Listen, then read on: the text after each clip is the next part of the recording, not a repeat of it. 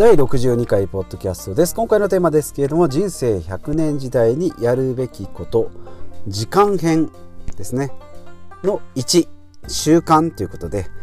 えー、この長長らくですね人生100年時代にやるべきことということで大きなテーマ3つですね、えー、健康とお金と時間ということで、えー、まあ、ま、毎週ぐらいですね。1週間に1個ずつのテーマということで、まあ、第3週目ですね。第3章ということで時間の章ですね。時間編、まあ、いろんな言い方で言ってますけども人生やるべきことの、えーと、お金と、えー、健康とお金と時間。その中の、えー、時間編ということで一番最初の、ね、時間の中でもですね習慣ですね。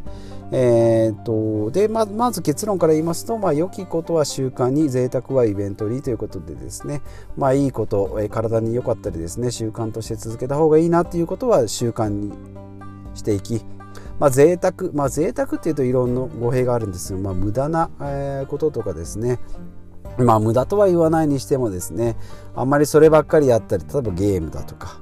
えー、まあ、遊びに行ったり飲みに行ったりとかですね、まあ、豪華なごちそうとかですね、まあ、もちろんその贅沢ありきで、まあ、人生の豊かさっていうのは決まってくるんですけどもそればっかりを、えー、普段の生活の中にこう逆に習慣にしてしまうとそれは惰性になってですね無駄な出費だとか、まああの例えば毎日コンビニ通いとかですね、えー、してしまうとそれ自体がもう贅沢でなくなってただの、えー、浪費癖というその癖という習慣になってしまうので、まあ、そういったことはですねイベントにということで、まあ、私みたいに普段あのあまり、えー、コンビニ行かない人間がですね昼たまにランチで、えー、コンビニを使うとですね結構こうテンションが上がって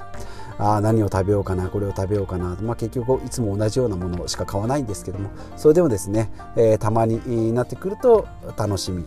逆にですね毎日毎日行く人にとってはまたコンビニかと弁当も飽きたなとカップ,、カップラーメンも飽きたなチキンも飽きたなおでんもいろいろ食べたなってなるとあんまり楽しくないのでそういうのはイベントにしていきましょうということで、まあ、良きことってじゃあ何ですかっていうことですね。良きこと私がまあ実践してて、えー、習慣にもなりつつある、えー、良きことですね。これはですね早寝早起き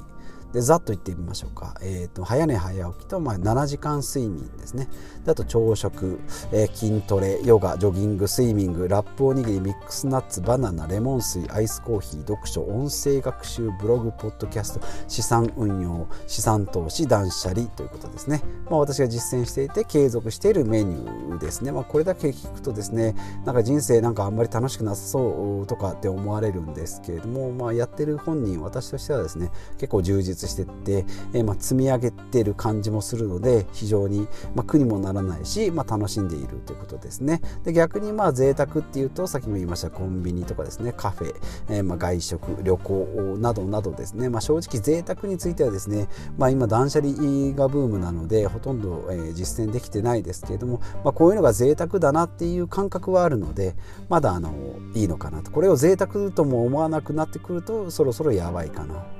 まあ、どちらかといえば貧乏症に今、えー、属している、えー、私からする贅沢っていうのはこの程度っていうことですね。これをしっかり増やしていくっていうことが人生の豊かさを増やしていくということになると思いますね。で、まあ、このもちろんバランスですね。人生を豊かさ豊かさにえー、豊かにしていくっていうこのバランス贅沢とですね習慣。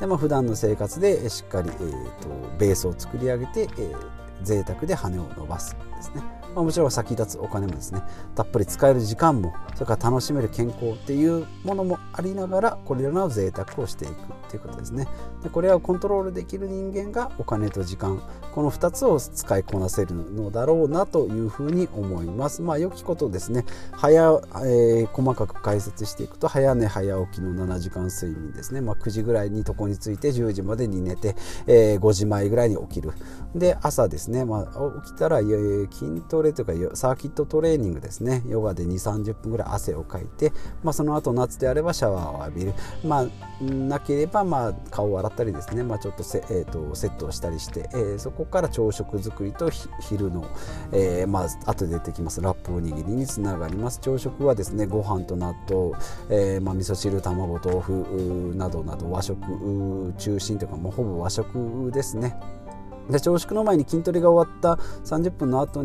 30分の筋トレの後に、えー、今はプロテインですね。ホエイプロテインを1食 ,1 食っていうんですね。1回分、えー、摂取して、まあ、バナナを食べたり、えー、その後食事を、えー、とっております。でその後まあ業務会社に行ってですね、えーまあ、行く途中道すがらにですね通勤途中にポッドキャストを毎回撮っております。で、えーと、その後会社に着いて仕事に就く前に、えー、仕事に入る前にブログを1本書き終えて、まあ、業務で昼休憩にはブログのチェックとかをしております。で昼はですねラップおにぎりというですね、まあ、一番コスパのかからない、えー、サランラップですねご飯を入れてサバ缶にオリーブオイルと、えー、クレイジーソルトをかける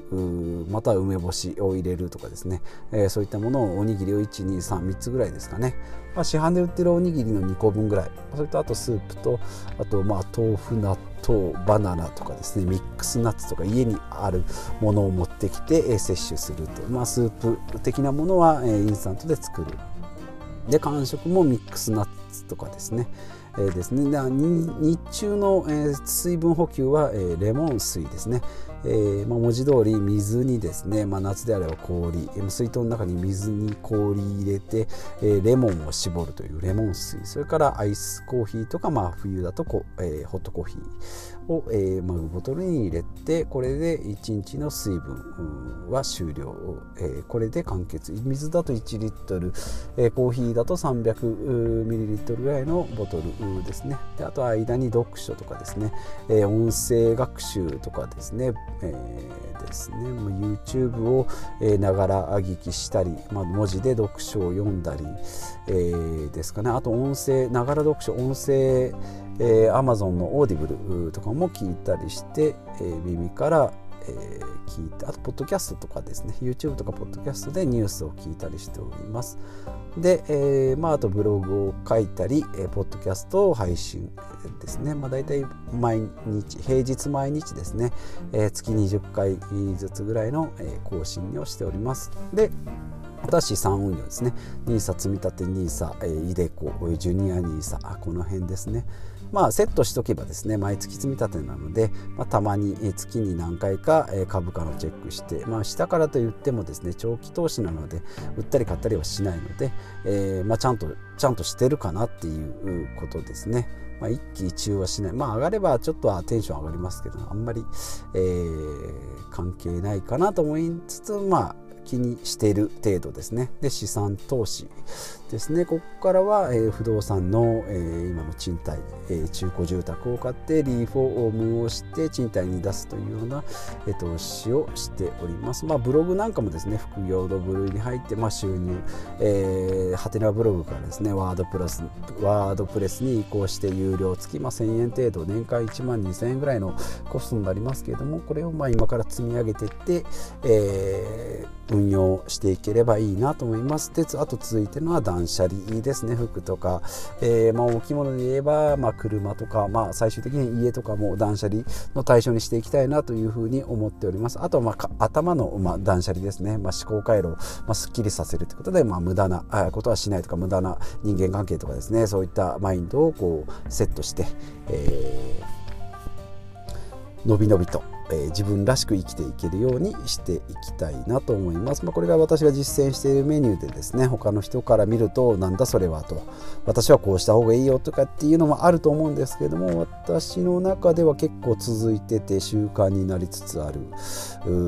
ことですね。おすすめは早寝早起きと朝のトレーニングですね。まあジョギングよりスイミングがおすすめですね。全身運動なのであとはまあ無塩のミックススナッツですね素焼きのアーモンドとかカシューナッツとかえー、っと